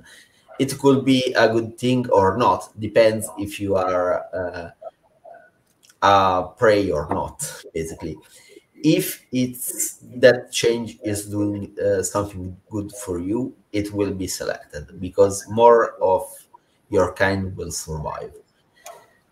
It's how it works. It's not like you need a mutation and then you get it. You get a mutation, and if it's doing something good for you, you will survive more. Reproduce more. You can survive and not be selected. You can die from old age. It's not like you are successful if you produce more offspring, basically. Thank you, Luca. This is the last question. It's a question for both. Luca, you got to answer. Kent, you get to answer now. You get the final word, and then we're going to wrap it up. Go ahead. The octopus did not evolve camouflage. They were designed. They can change the color of their skin almost instantly. It is phenomenal. I can't do that. Don't you think humans would wish they could evolve camouflage for the running around for thousands of years, turning into humans? And why can't any of them just decide to turn green to hide in the woods? Why not? It was designed to do what it does. The camouflage mechanism in an octopus is unbelievably complex. They can change colors like that to thousands of different camouflage patterns. They get on a rock, they look like the rock. They get in the seaweed, they look like the seaweed. I think stuff like that, God put things like that in nature just to make it look like, wow, there's a designer. I wish you evolutionists would get out of that dumb little box you've locked yourself in and see the glory of God in nature. God designed the octopus. I can look at the octopus and say, wow, God, you are smart. You guys can't do that. I feel sorry for you. Go ahead. Okay, Kent, thank you so much for the response to that final question of the night. We've come to the end of the debate. Luca and Kent, thank you so much for your time. And why don't we get some quick final thoughts, final words. Luca, let's start with you. Been a little while since you've been here, but it's great to see you back in the ring. Go ahead. I cannot wait to debate more. That's my hobby, and I have a lot of fun doing it. I was really busy in these days. We have a lot of work at school, but that's good too. And I cannot wait to do more, maybe on abiogenesis. I did offer that for Ken too, if he wants. So it was a blast to be here. I'm very grateful for being invited on this channel. It was fun. Well, thank you, Luca. You are always welcome here, as you are always professional and cordial in these debates. So Dr. Kent, the science gent, thank you as well for being here. These debates are always a ton of fun, and I look forward to many more of these in 2023. So some final thoughts, final words, Kent? Well, Luca, I've only been to Italy once. See if I can practice my Italian. Grazie per esserto unito a me. Thank you for joining me. Did I get it close? No, never mind. Okay. You talk funny. I'm sorry, I did not understand. What were you trying to say? Grazie, per esserti unito a me. Thank you for joining me. Grazie per esserti unito a me. There. Okay. Yes, thank you. Glad you do this. I'm going to pray for you. I want God to speak to your heart and get you into his kingdom. He would like to forgive your sin and save you. I don't see how people can look at something complex like the scale of a lizard or the shell of a snail and think it happened by chance. I don't understand. All life forms came by no designer. Beam me up, Scotty. There's no intelligent design down here. I think anybody that would open their eyes and say, wow, there must have been a designer. How can people not see it? You really think this happened by chance? Nobody made this? There's no designer. It came from a dot smaller than a proton, exploding 13.772 and what, 26 years ago, billion years ago. I see design everywhere I look, and I don't have a problem praising the designer. I know him personally. He's my friend. He's my father. He's going to take me to heaven someday. I don't deserve it, but I'm forgiven. He'd like to do that with you. So I think anybody who would look at nature and say, wow, nobody made this, needs their head examined. I think. Somebody made all of it. I glorify God for his creation. I encourage you to come visit Alabama. Come to Dinosaur Adventureland. We'll put you up in one of our cabins, give you the tour around here. You can sit here right beside me. We'll do a debate right here from Dinosaur Adventureland in Lenox. I would love to do that, actually. I need to take my passport to make the passport, but I would love to, maybe. Good. You're invited. I'll join you both for an in-person debate. I'll moderate in person. So Kent and Luca, again, thank you so much. I will, Donnie. Be careful, because I can do that. So. Yeah. Sounds fun. Okay, to the audience, thanks for the great questions. We're going to let the debaters get out of here. Guys, I am going to be back in about 1 minute for some special announcements and reminders. So Kent and Luca and the audience, God bless. SFT is out. All right, ladies and gentlemen, I am back just for a few minutes here. I wanted to thank everybody for their questions. We had a ton of great questions. I know it's been, I think, a few weeks actually since we've done a debate in the Evolution Debate Challenge series, which we started in 2022. And so if you do check the playlist, you should find 60 or more debates in this series. And we do have several more now scheduled for the end of this month, but also all throughout March.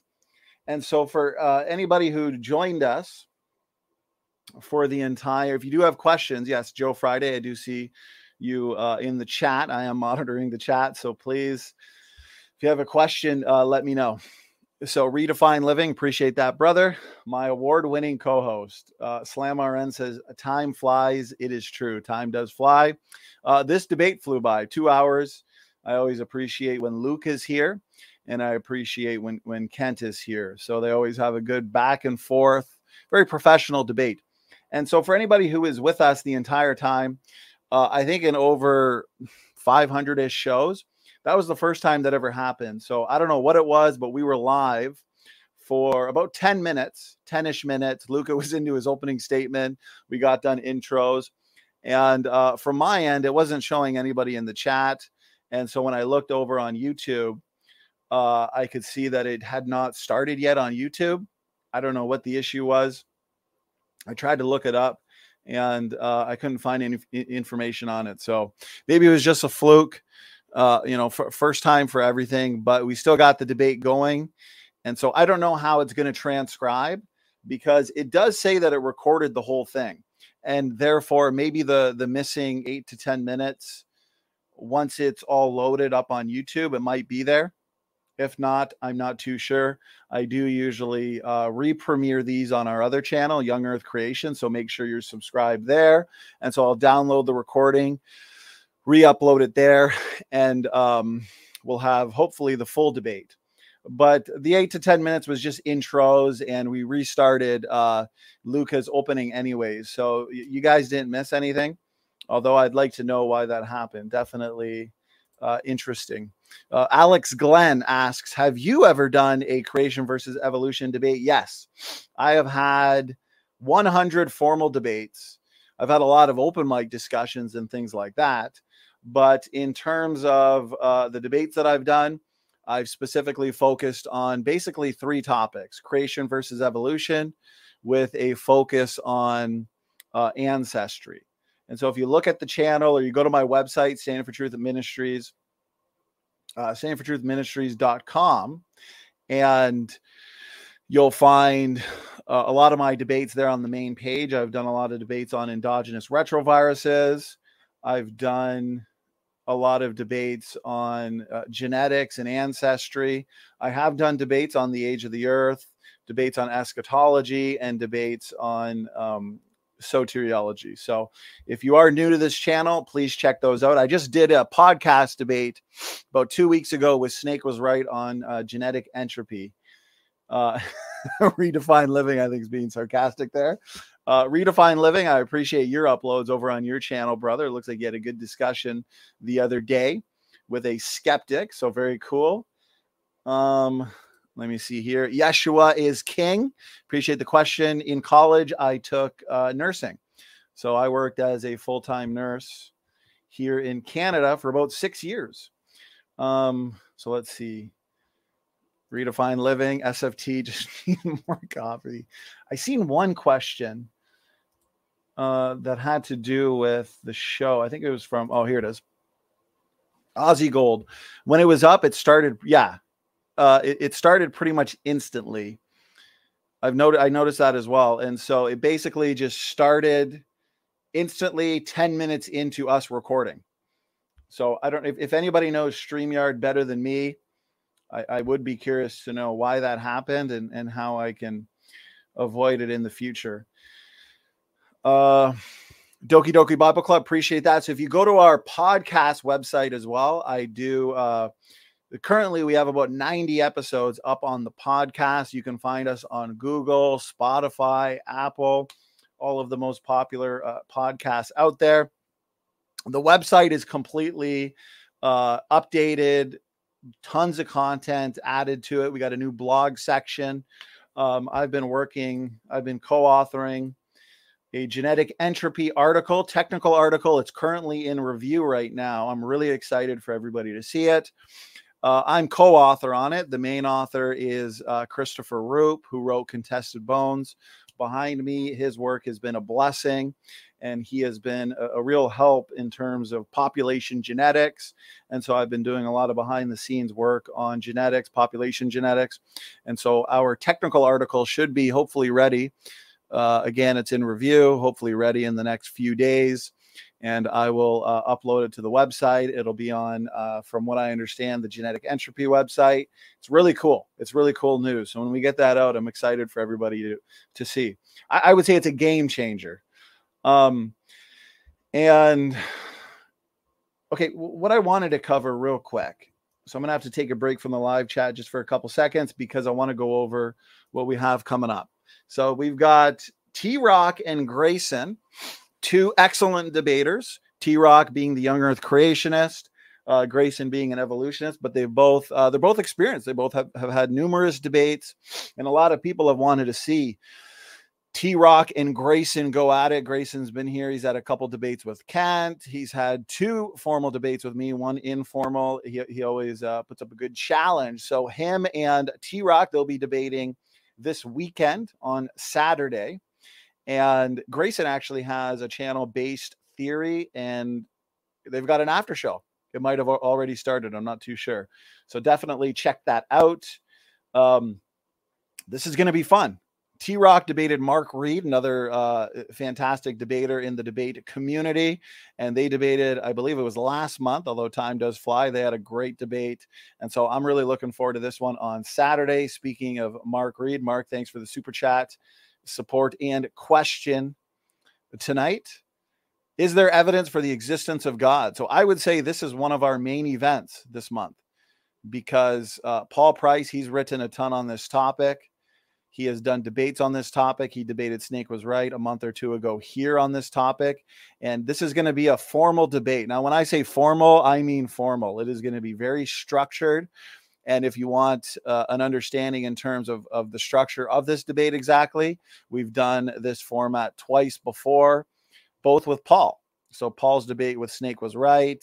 And then he also did a debate here over 2 years ago now with Dr. Ron Garrett on genetic entropy. So this is coming up, if I'm not mistaken, in about 9 days.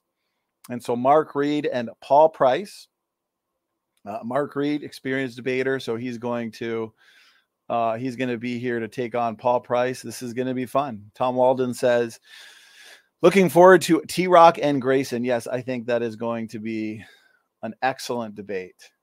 And so if there's anybody that wants to step into the debate octagon, I guess you could say, and you've never done a debate before, reach out to me. And I've had plenty of requests lately come in through the website, new debaters. I always love seeing new faces. We've had a lot of new faces here recently. And typically what I'll do is set up a day and time with new debaters and I'll meet with them. You know, a week before their debate, a few days before, whatever's convenient for them. And we'll test out the stream, test out the connection. I'll show them how to share screen, just get them comfortable with the StreamYard, get them comfortable with doing a debate. And so I'm always looking for new faces, whether it's in soteriology, the Bible translation topic. I'm looking for more interested debaters for that topic. Please do reach out. Same with soteriology, of course, creation versus evolution. We'd like to do more debates specifically on Noah's Ark and the flood. And so I've got at least 3 creationists, including our flood geologist, Professor David McQueen. They are looking for more debates specifically on Noah's Ark and the flood.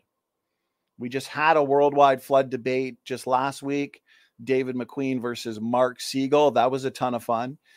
Age of the Earth. I've got at least 4 for that topic. Creationists willing to debate that topic. So anyways, people who are not creationists, reach out.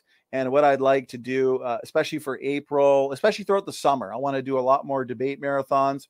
The months fly by. Summer will be here in no time. I'm currently booking for April. And so I like to book 2 months in advance. Next month, we've got a ton of debates, a lot of debates on some controversial topics like dispensationalism. We've got a lot more creation evolution debates. I keep my thumbnail guy busy. So once I get all the thumbnails in, probably this weekend, should be about 12.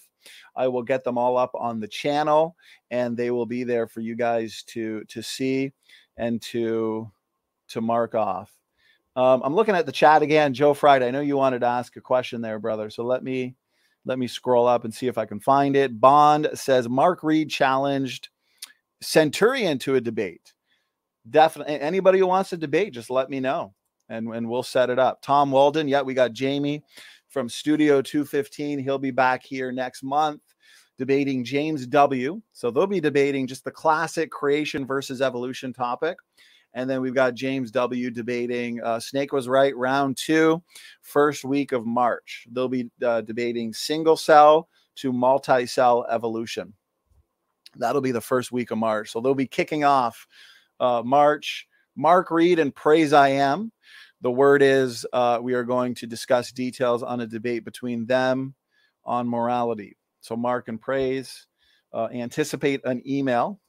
And there's Doki Doki Bible Club. So that is the new email I've been using to keep things organized. All of my requests on the website, which there's a lot of them, and sometimes it floods the email. That comes in on my other account, Stand for Truth Ministries at gmail.com. I'm using specifically to set up debates. And Joe Friday no worries. If your question was answered, that's good. Just scrolling up and seeing what else we have here. Okay, so we do have, again, a lot to look forward to. Mr. Decker says, moderated debates or conversations, both. So we do a good mix of moderated, but then also conversations. Since I do the moderating here, I'll oftentimes engage in just conversations with people of the opposing side. And you can find a playlist where I've done that. I've had discussions, just conversation style, no moderator, on endogenous retroviruses, ancestry, creation, evolution. You can find that on the website, but also the playlist section. Okay, let's see where else. After show link, Doki Doki Bible Club. Appreciate that. Okay, yeah, reach out to that email and we'll set up debates, whatever your favorite topics are. People wondering about the evolution debates. Yes, we'll be here. This will be an early one. So this one's all confirmed. Christian Dean was sick a couple weeks ago when we had this scheduled, and it's good news. He is feeling better. And so this is rescheduled, if I'm not mistaken, for the 21st. This will be an earlier one, 4 o'clock EST, my time. Cramp, appreciate that, brother. God bless you. We've also got Snake Was Right and Kent. They'll be going at it again. Rescheduled, I think, for March 7th. It is up on the channel, so please check that out. KJV only debates. We've got many more of those coming up. We've got a warnings of Hebrews debate coming up as well. Charles Jennings and Dan Chapa. So again, stay tuned. Within the next week, you're going to see a lot of the debates that are scheduled for March and April. They're going to pop up on the channel, and so you can hit that reminder. Cheryl, good point, sister. I just noticed 12,900, and so we are very close to hitting the 13,000 subscriber mark. Please share this around to your friends. Share it around to family. Get the word out and help us hit 13,000 and hopefully 20,000, the next big goal. And if you're not subscribed to the secondary channel, which I've been running these days and uploading 2 to 3 videos sometimes a day, re-premiering a lot of our older content, that channel has a flood video that went viral about a year ago, maybe a year and a half ago, on the flood. Couple million views, and so we racked up quite a few subscribers on that channel, about 24,000 there. And so we've got our two main channels here that I can flood YouTube with cool content, debates, discussions, conversations. And I think that's it. I'm looking at the chat, and I think we've got most questions out of the way. Bond, my workout partner, appreciate that. Slam RN, always good to see you, sister. 13,000 subscribers. Just in time for the year of all debates. Last year was a big year for debates, 2022. And I'm doing my best to top last year, this year, with a solid mix of debates. I'm also open to ideas in terms of new topics. For that, you can reach out through email, reach out through the website. I do make sure to see them all. We've got Pastor Chuck. Good to see you. He'll be here next week as well, debating the Marian Dogmas debate with Steve Christie from the Born Again RN YouTube channel. And I'm good thing I just remembered, because we rescheduled from last week. Kelly Powers and CJ Cox. Tomorrow they'll be here, 10 o'clock EST. They are going to be debating the T in Tulip. So total depravity. Two excellent debaters, both experienced. Kelly Powers, CJ Cox. Again, that is tomorrow, and that'll kickstart at that'll start off at 10 EST. And then on Saturday we've got the much anticipated T-Rock and Grayson debate, who has an after show now. Jim Vaughn, curious if you received my email from a week or so ago. If it was debate related, I'll double check. I'll catch up on emails tonight. And if you sent it in, it should be there. So I think that's about it.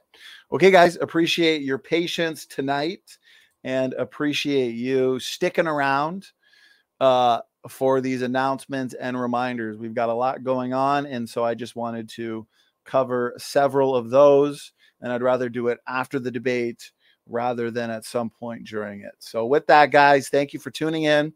Share around this content, and we'll see you tomorrow night for Kelly Powers and CJ Cox.